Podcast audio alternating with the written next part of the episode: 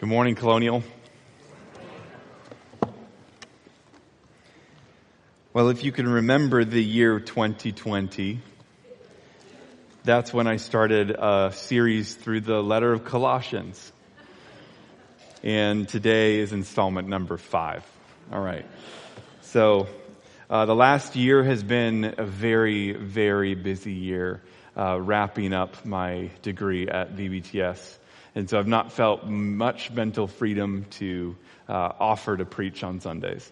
Um, that, by God's grace, is a chapter closed. That is just paying dividends, man. Uh, but uh, I get to resume a little bit, helping out the other pastors, especially Pastor Brent, since he is our primary preaching pastor. Um, I'm grateful for his desire. Uh, the way he sums it is um, it doesn't matter the personality in the pulpit as long as they're preaching from the Word of God. So the next man up. Uh, let's let's look at Colossians together. Um, I'd, I'd, invite you to turn to Colossians chapter two, and I'm going to give us, uh, for the sake of uh, how long it's been since I've last preached to you, it's been about a year. Um, I'm going to give you a little bit of a review of where we parked in Colossians. Uh, last time we were looking at verses 24 through 29 of chapter 1. We'd just gotten through, you know, we'd already worked through um, Paul's thanksgiving and his prayer, and he's laid out what we just sang this morning, a hymn to Christ. He's laid out the supremacy of Jesus. And then he took a moment and applied it, and you too, um, this applies to you. His supremacy over your life and his forgiveness of sins can apply to you, Colossians. Real quickly, and then he turns to talk about his own ministry and how he, he, he t- counts it a joy to suffer on behalf of the body of Christ. Right? So that's, that's where I'll re- review for us uh, this morning. So Paul expressed his joy to be able to suffer for Jesus, for his body. He recounted the, the origin and the nature of his calling there in 24 through 29. Um, the origin is it was a stewardship from God given to him, and the nature of his calling, what he was supposed to do, he, was supposed to preach the gospel to the Gentiles. God's plan for redeeming the world that he uh, that he gave us a glimmer into in the book of Genesis in chapter three had been a mystery up to this point, up to before uh, the cross. It had been a mystery hidden but hinted at from time to time through various prophecies, through typological individuals, covenants, institutions. But now it was plain to everyone. It's been, it's, it's been publicly declared. God's plan to redeem the world, Paul connects in, in, in this section of 24 through 29.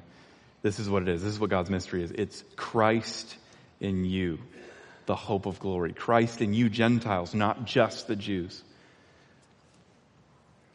Christ is that mystery. The beloved Son in whom we have redemption, the forgiveness of sins. Well, then Paul went on to explain his apostolic mission. Okay, um, and he shared it with the other uh, the other apostles as well. You see that in verse twenty eight. His job was to proclaim Christ warning everyone, teaching everyone with all wisdom that we may present everyone mature in Christ. That's the apostolic mission. I want to present everyone before God mature in Christ. This is the goal for which the apostles strive. This is the goal for which Paul strives. And in our passage this morning, chapter 2, verses 1 through 5, this is the goal for which Paul strives for the Colossians. So there's a slight shift that occurs then in the focus from the previous passage in chapter 1 to our passage this morning.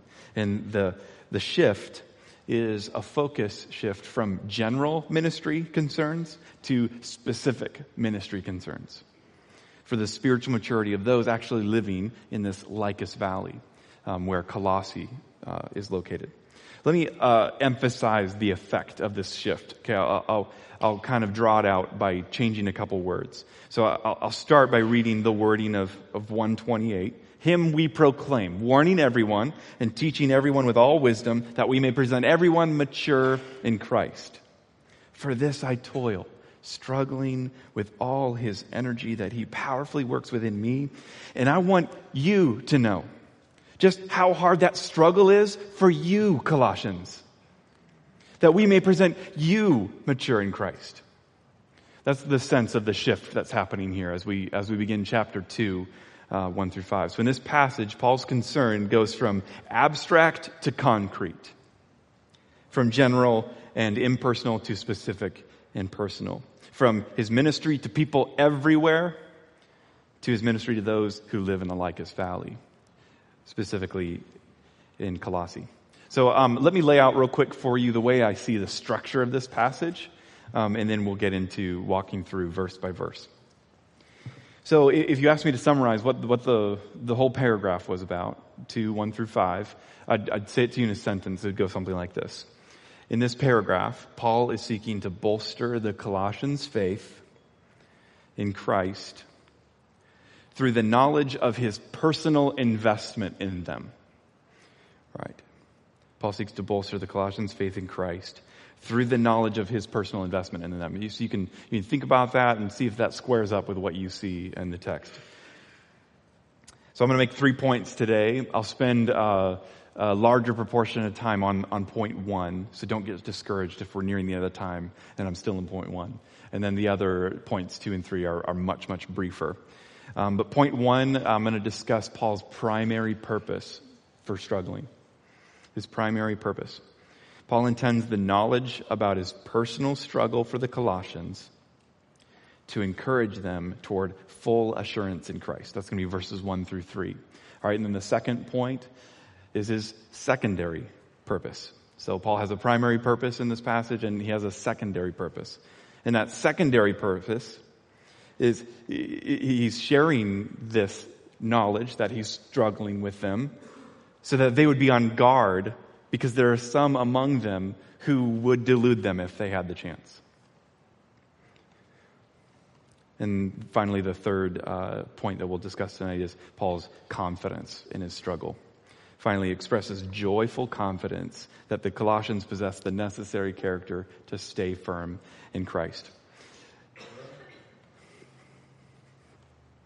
Um, I would paraphrase the, the function of this paragraph in my own words, this is how I'd say it. If I was, if I was Paul talking, this would be what I would say. I would say, I'm, I'm working tirelessly for you to become mature in Christ because there is a real threat. But listen, we're in this together. You're doing great. And in Christ, you have everything that you need. That's the, the function of this paragraph in Paul's letter. Well, let's look at um, our first point, the primary purpose of Paul's struggle.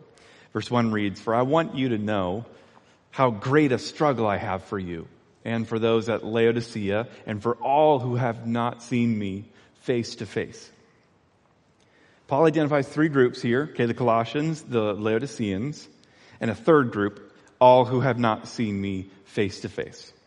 Now I think it's best to take this third group not as a group distinct from the Colossians and the Laodiceans, but as a broader group including Colossae and Laodicea, um, as well as others local to the Lycus River Valley region.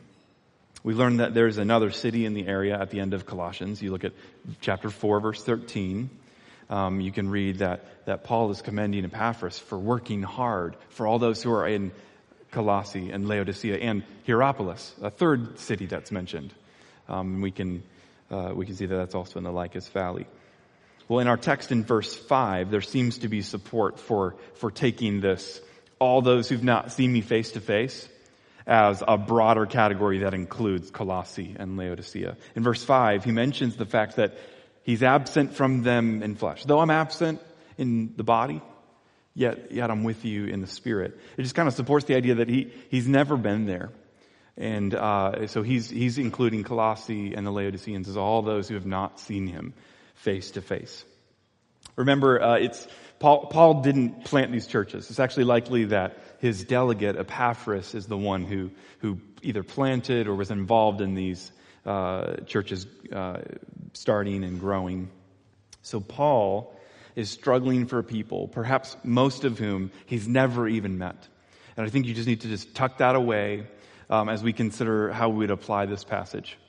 Paul is going through agonizing effort to minister to a people he's never even met before. Let's uh, look real quick at the, the identity of, it, of the struggle that Paul has. Paul doesn't really explain any further uh, the nature of this struggle in our text, besides from the fact of how great it is. Right? It's a great struggle. Yet, um, he offers some clues throughout his letter of what that struggle might include. Um, let me just give you three uh, as an example. It may be, it may include his struggle against false teachers, and and our passage right here today kind of gives support to that. Verse four says, "I say this in order that no one may delude you with plausible arguments." Right. So right off, he's aware that there, there are opponents, and so perhaps this is involved. This is involved in his struggle. Or secondly, his struggle may be due to the fact that he's in prison. In chapter 4, verse 3, we can see that he says, because of preaching the gospel, I'm in chains. And then at the end of the letter, he reminds them, hey, remember my chains. So perhaps part of his struggle is his imprisonment for the gospel or his willingness to be imprisoned. And finally, uh, a third option might be his struggle in his prayer. It's actually this last suggestion that I think has the most textual basis. We can really like see this is this is a way that that Paul is struggling for the faith of the Colossians. Paul had already informed the Colossians at the beginning of the letter how he and Timothy are praying for them regularly and constantly. Look at verse 3, chapter 1. We always thank God, the Father of our Lord Jesus Christ, when we pray for you. Okay, and then look down at verse 9 in that same chapter. And so from the day we heard, we have not ceased to pray for you, asking that you may be filled with the knowledge of his will. Struggling in prayer is just how Paul describes the ministry that Epaphras had for the Colossians and for the Laodiceans and the Hierapolis. Would you uh, turn real quick to chapter 4, verse 12? And you, you look at that. I want you to see with your own eyes. Chapter 4, verse 12, he's struggling for them, Epaphras is, to stand mature in Christ and fully assured in all the will of God.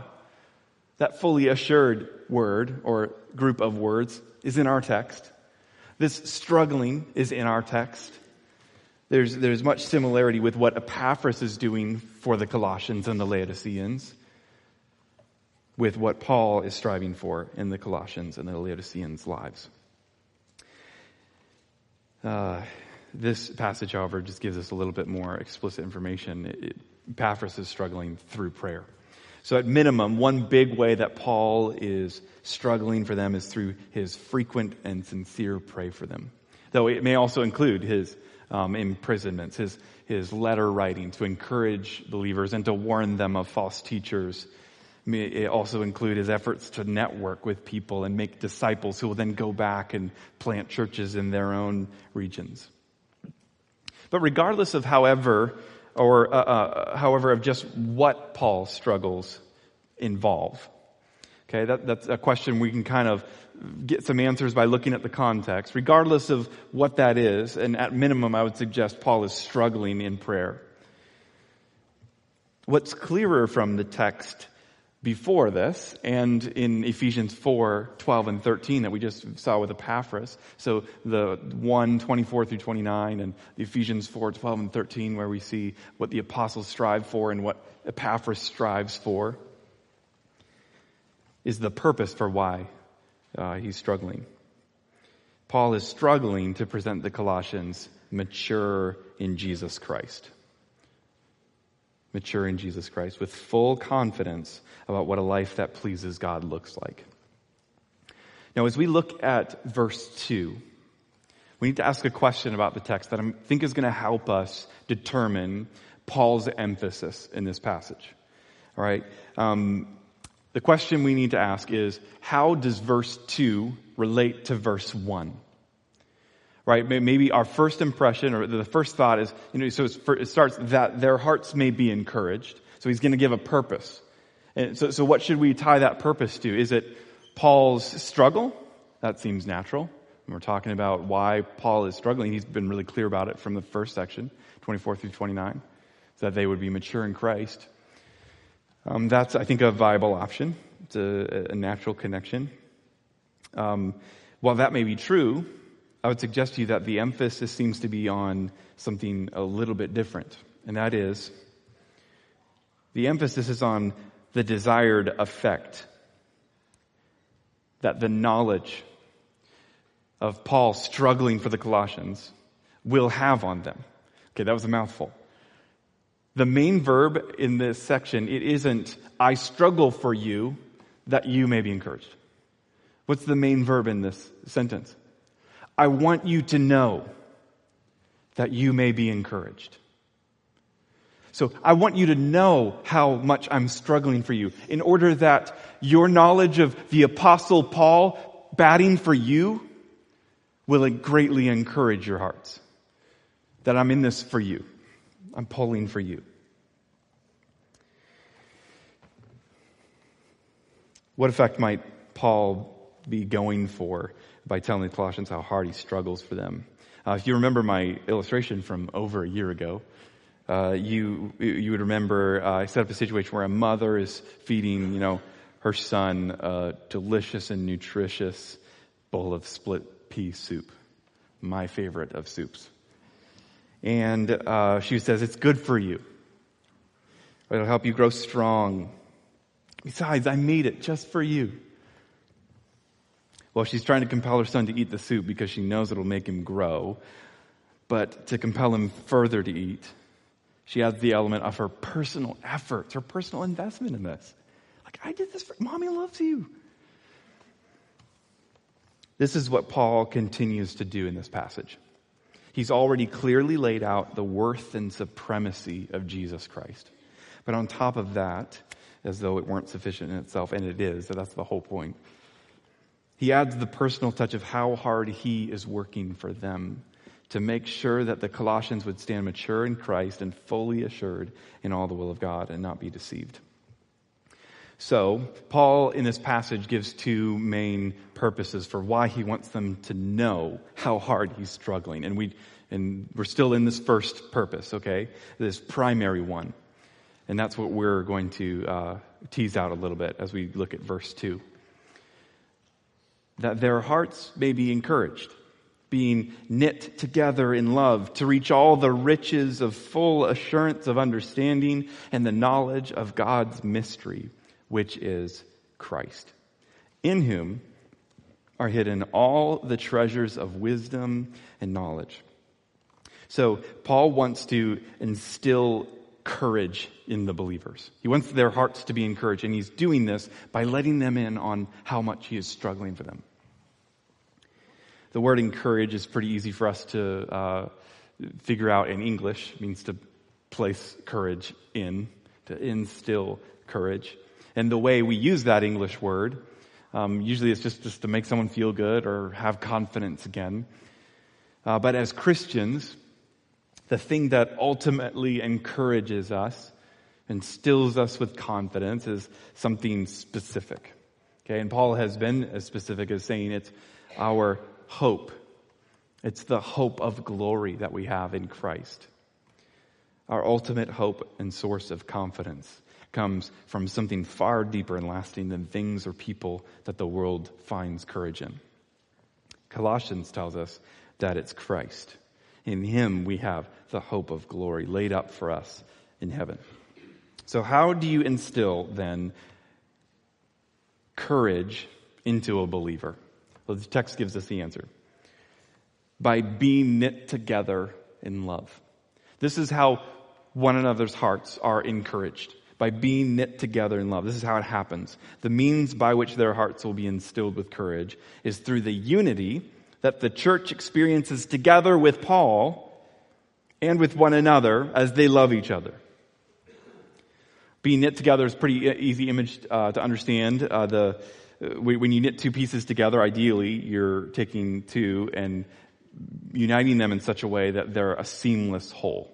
They're just one now. Um, so we get the idea that expressions of love, like Paul's letter, as an instance, causes people's hearts to be knit together and, and feel one with one another and know that we're one in Christ. Tangible expressions of love for one another knit a group of individuals into a unit, into a family, into a church. The next clause, the ultimate goal of this process, teaches something astounding that I think we need to, I think we need to pay careful attention to. So the goal of that process of being unified by love and thereby having our hearts encouraged is for the ultimate purpose of having complete confidence in Christ. So here, here's how the rest of verse 2 fits together. I'm going to take it like kind of uh, clause by clause here. To reach, phrase by phrase, to reach all the riches of full assurance of understanding. Let's just take that for a moment. How does that, what's going on with all those words, the ofs, uh, to have full assurance of something is to have deep conviction that something is true. Right? And Paul is saying that that deep conviction comes from understanding something. And he believes that to have deep conviction that comes from understanding something is to be truly wealthy, is to have wealth indeed. You're being united in love with one another is designed to help you reach the great wealth that it is of having complete confidence about who you are in Christ. Now, uh, bear with me for a moment. I want to get a little bit into uh, the grammar for just a moment, and then I'll come back out. But there's actually um, no uh, word that, that means reach necessarily in, in the Greek text. Okay? Um, when you look at your ESV, it says to reach all the riches of full assurance. Well, what, what the ESV is doing is they're actually translating a preposition that means to or toward, and they're giving you the sense. Um, and reach is a great translation. Okay, so then why do I point that out? Because in the very next um, phrase, we read, and the knowledge of the mystery, of God's mystery, um, which is Christ. And what you have there with the word and is the same preposition to toward. So let me read it for you in a kind of a wooden way to help get help you see um, the connection here. Uh, that your hearts may be encouraged, be knit together in love toward all the riches of full assurance, or to reach all the riches of full assurance to reach the knowledge of God's mystery. Right, so I, I, wish they would maybe have translated those parallel because what, what you have with this translation is the idea that there are two results of your, you know, being united in love. One is to reach all the riches of full understanding, and the other is so that you could have knowledge of God's mystery. When the Greek grammar, I think, suggests that they're actually one and the same reason. That the, the second instance is actually redefining the first. It's just saying it another way. So then what does it mean to have, to have all the riches of full understanding, of full conviction that come from understanding? It's, it's to know Christ. It's, it's to know what God's mystery is. Jesus Christ. As we saw in uh, verse 27 chapter 1, God's mystery, his plan for the ages, once hidden but now revealed, is that the whole world, both Jew and Gentile, may possess the hope of glory, okay, by being united to Jesus.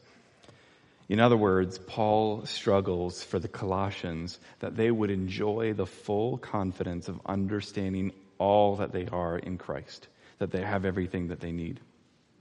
As the believers in the church express their faith in Christ through loving one another, like Paul did through his letter to them, something incredible happens. People's faith in Christ deepens. People come to rely on Jesus in more meaningful ways as they experience Christ's love for them through his body. People whose faith was faltering find their faith bolstered. And in Christ, verse 3 continues, all the treasures of wisdom and knowledge are hidden uh, one of the commentators that I read said this so well. I just want to say what he says here. Christ is the one in whom is to be found all that one needs in order to understand spiritual reality and to lead a life pleasing to God. You don't need anything else for the big questions in life. Where'd you come from? Jesus made you. Why are you existing? Jesus is sustaining you. For what do you exist? For the glory of Jesus. You get all that from Colossians, from the mystery revealed. This has the effect of saying you, you don't need to go searching elsewhere for understanding the biggest questions about life. In the person of Jesus is found the complete sum of God's wisdom and knowledge. There's an organic process through which Paul struggles to form this confidence in the Colossians. Paul knows that if the Colossians are going to continue in faith and have complete confidence that Jesus is enough, it's not just going to come from a letter from Paul with a lecture about Christ's supremacy. That teaching about Christ is absolutely essential. It's foundational truth about who Christ is. If you don't believe that Christ, you are still dead in your sins. Yet to continue relying on this Christ throughout your whole life requires merely, more than merely knowing and rehearsing this knowledge like a creed. Because what happens if one morning you wake up and you feel, I don't want to affirm that. I don't want to believe that today. It doesn't feel true to me. What happens when a trial so huge broadsides you and you start to wonder if any of this actually makes a difference? You know, our faith may be strong in this moment, and I would guess that among us, there are a lot of us whose faith is wavering in this moment then what, what chance are we going to have that we're going to make it to the end? Well, let me just assure with you right now that continuing in a life of faith in Christ is not accomplished by you or others. It's by God alone. God will see someone's faith. He'll be the author and the finisher. Hebrews teaches us. Yet God has ordained ordinary means to see that done. And one of those ordinary means that we're seeing in this text right here is believers expressing love toward one another in order to instill in them courage to keep going after Jesus.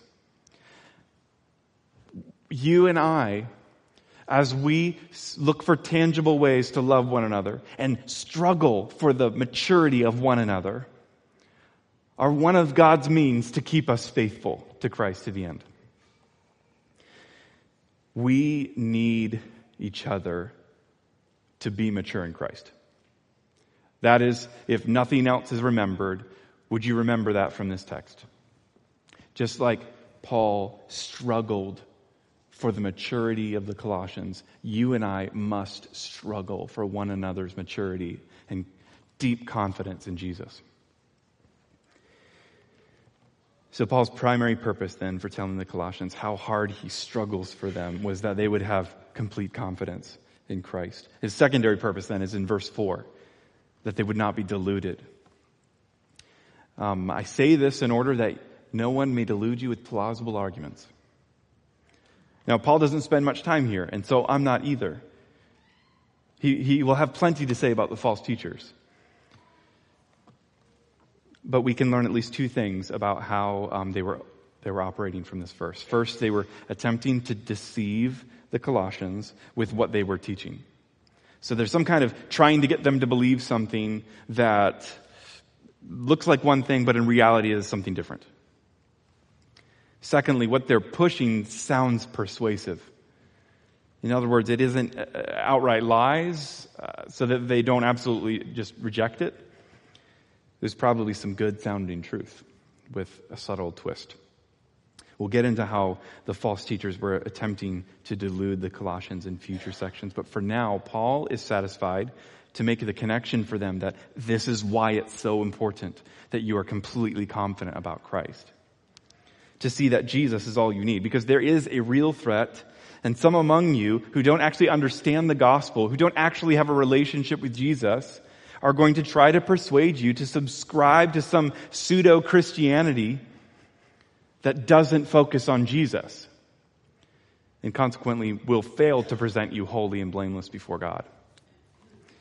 Uh, in a concluding comment then in verse 5, Paul wants to continue bolstering the Colossians' faith by expressing his joyful confidence in uh, their character, that they possess the necessary character to stand firm in Jesus. So point three is the confidence in his struggle. Verse 5 here. For though I'm absent in body, yet I'm with you in spirit, rejoicing to see your good order and the firmness of your faith in Christ. Paul immediately makes a concession. I'm not with you in person. He, he's not there with them, and, and likely he's never been there. Usually, one of the best ways to communicate your support for someone is to be there with them. But for some unknown reason, Paul has never made it to Colossae. Yet, he does not want them to conclude that it's because he does not care deeply about them. So he says, I'm with you in spirit. Paul's ability to be with them in spirit, even though he's not there in person, is probably a theological point he's trying to make with them. Even though they're, they've never met, they are profoundly connected in Christ. As Paul is in Christ, they are in Christ. In a spiritual sense, he's there with them. Through Epaphras' report, he's tracking with them. He's watching how they're doing. Epaphras is giving him an update on, on how the faith of those in the Lycus Valley is. He's praying for them. His heart is with them, willing them to stand mature in Jesus. I think that this would have affected a great comfort to the Colossians to know that this is how the Apostle Paul felt about them. The Colossians' expressions of faith in Christ and love for others are evident to Paul. He referenced them in the beginning. He was giving thanks to God for them uh, thank God for your faith in Jesus and the love for others that it's producing and the hope that you have as a result. And it brings him great joy. And so the Colossians' faith is building up and giving Paul greater assurance in the gospel. Their spiritual lives are disciplined, he sees, he deems, and their faith in Christ is strong. Um, I think that last point you'll want to either just write down in your notes or just remember it. Uh, because as we continue to look at what the Colossian heresy is, what, what's the problem they're facing, um, you're going to want to know how the Colossians are responding to it. Because some, some people will, will say, some writers will say that they were giving in, they were shifting from the hope of the gospel. Um, and others say uh, you know, that there's, there's no one there yet. Maybe they're on their way, but you need to understand how Paul views their character. Does he see them as having slipped or does he see them as having, uh, as contending carefully and just, he's just warning them? That's a, a, huge hint for you about the way Paul sees the Colossians there in, earlier in chapter one. Let me just take a minute, uh, colonial, uh, suggesting a couple ways that we can apply this text to us. Um, and then we'll wrap up. The, biggest way that I would want to encourage us to allow this text um, to speak to us. And I'm trying to be guided but what, by what I see as the emphasis of the text um, and not just, you know, a, a salient point in there. So I'll put it in a question. Could you describe your concern and your efforts for the faith of your brothers and sisters in this church as struggling? I'm asking this of myself too, so I'll just use we. Do we own the confidence, the steadfastness that our brothers and sisters around us have as something that is worth struggling to attain. And I would just follow Paul's lead. What, what's really clear in this letter is he, like Epaphras did, he's struggling in prayer. So how are we struggling in prayer for one another? If in fact, as we struggle for one another, that our hearts would be encouraged, being knit together in love so that we could reach the full assurance of understanding the knowledge of God's mystery. If, if we want to attain that, how are we struggling uh, for one another? So here, a practical way I could, I could suggest it is, uh, do you have a church directory? Let's just get really basic. Do you have a church directory? Do you have a list of our members? Um, we have our app. We have a directory using uh, the church center. You can uh, opt in to make sure you're one of the families that show up in there. Most of us are all in there, but I think there's a handful that still um, haven't just made that that move to opt into the directory. That is one of our best ways to to pray for one another. Is to have a simple thing like a membership roll. Who's in, right? And then here, here's what it suggests: is, is take that and then take Colossians in the other hand and start praying. A lot of us will say, look, but I'm not sure how to pray for someone because I don't know them. Do you see how flimsy that excuse is in light of what Paul is doing here? I've never even seen you face to face. And you at least get their faith. Right? We, so we pray for one another. And, and I'll give you a suggestion. In, in, in chapter one, Paul gives, he says, I, I, we're praying that you will understand God's will so that you could walk in a way that's fully pleasing to Him, fully pleasing to Jesus. And then He gives four practical things right away that He's praying for them. He's praying that they'll bear fruit in every good work. He's praying that they'd increase in the knowledge of God. He's praying that they would find their strength to endure everything in the glorious power of God. He's praying that they would be filled with thanks to God the Father who delivered them from the kingdom of darkness, transferred them to the kingdom of light of his beloved Son. Just an example of how Colossians could be a template for a way that you could struggle for the maturity of your brothers and sisters uh, here at Colonial. Um, I'd also push you to take your time in ABS hour today as you start out the time. Um, maybe take this text and ask yourselves, what are some ways that we can be struggling for one another? We're actually, actually agonizing to make sure that everyone stands strong in Christ. And then just, just discuss that with your ABS groups this morning and see uh, where the Spirit of God leads us.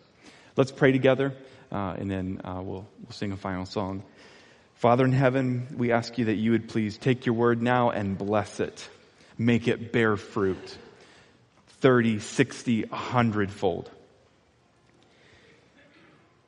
I would pray such a thing with great confidence that that's according to your will, that you would bless the ministry of your word. Would you find in us good ground, humility, quickness to admit I've been wrong, quickness to admit I don't pray for my brothers and sisters, and then the courage to take the prompting of the Spirit through the Word of God and just take a small step of faith. So I'm going to start praying for my brothers and sisters. I'll start tonight. I'll start this afternoon. And Lord, I want to thank you for the great faith and confidence and love of all of those in this church body who pray for me and who pray for my family and for one another. Lord, I have been able to see the sweet, sweet work of ministry that many of our church do for one another through struggling in their prayers for one another's assurance in Jesus. We leave all this at your feet now. Please do incredible things with these ordinary means. In Jesus' name, amen.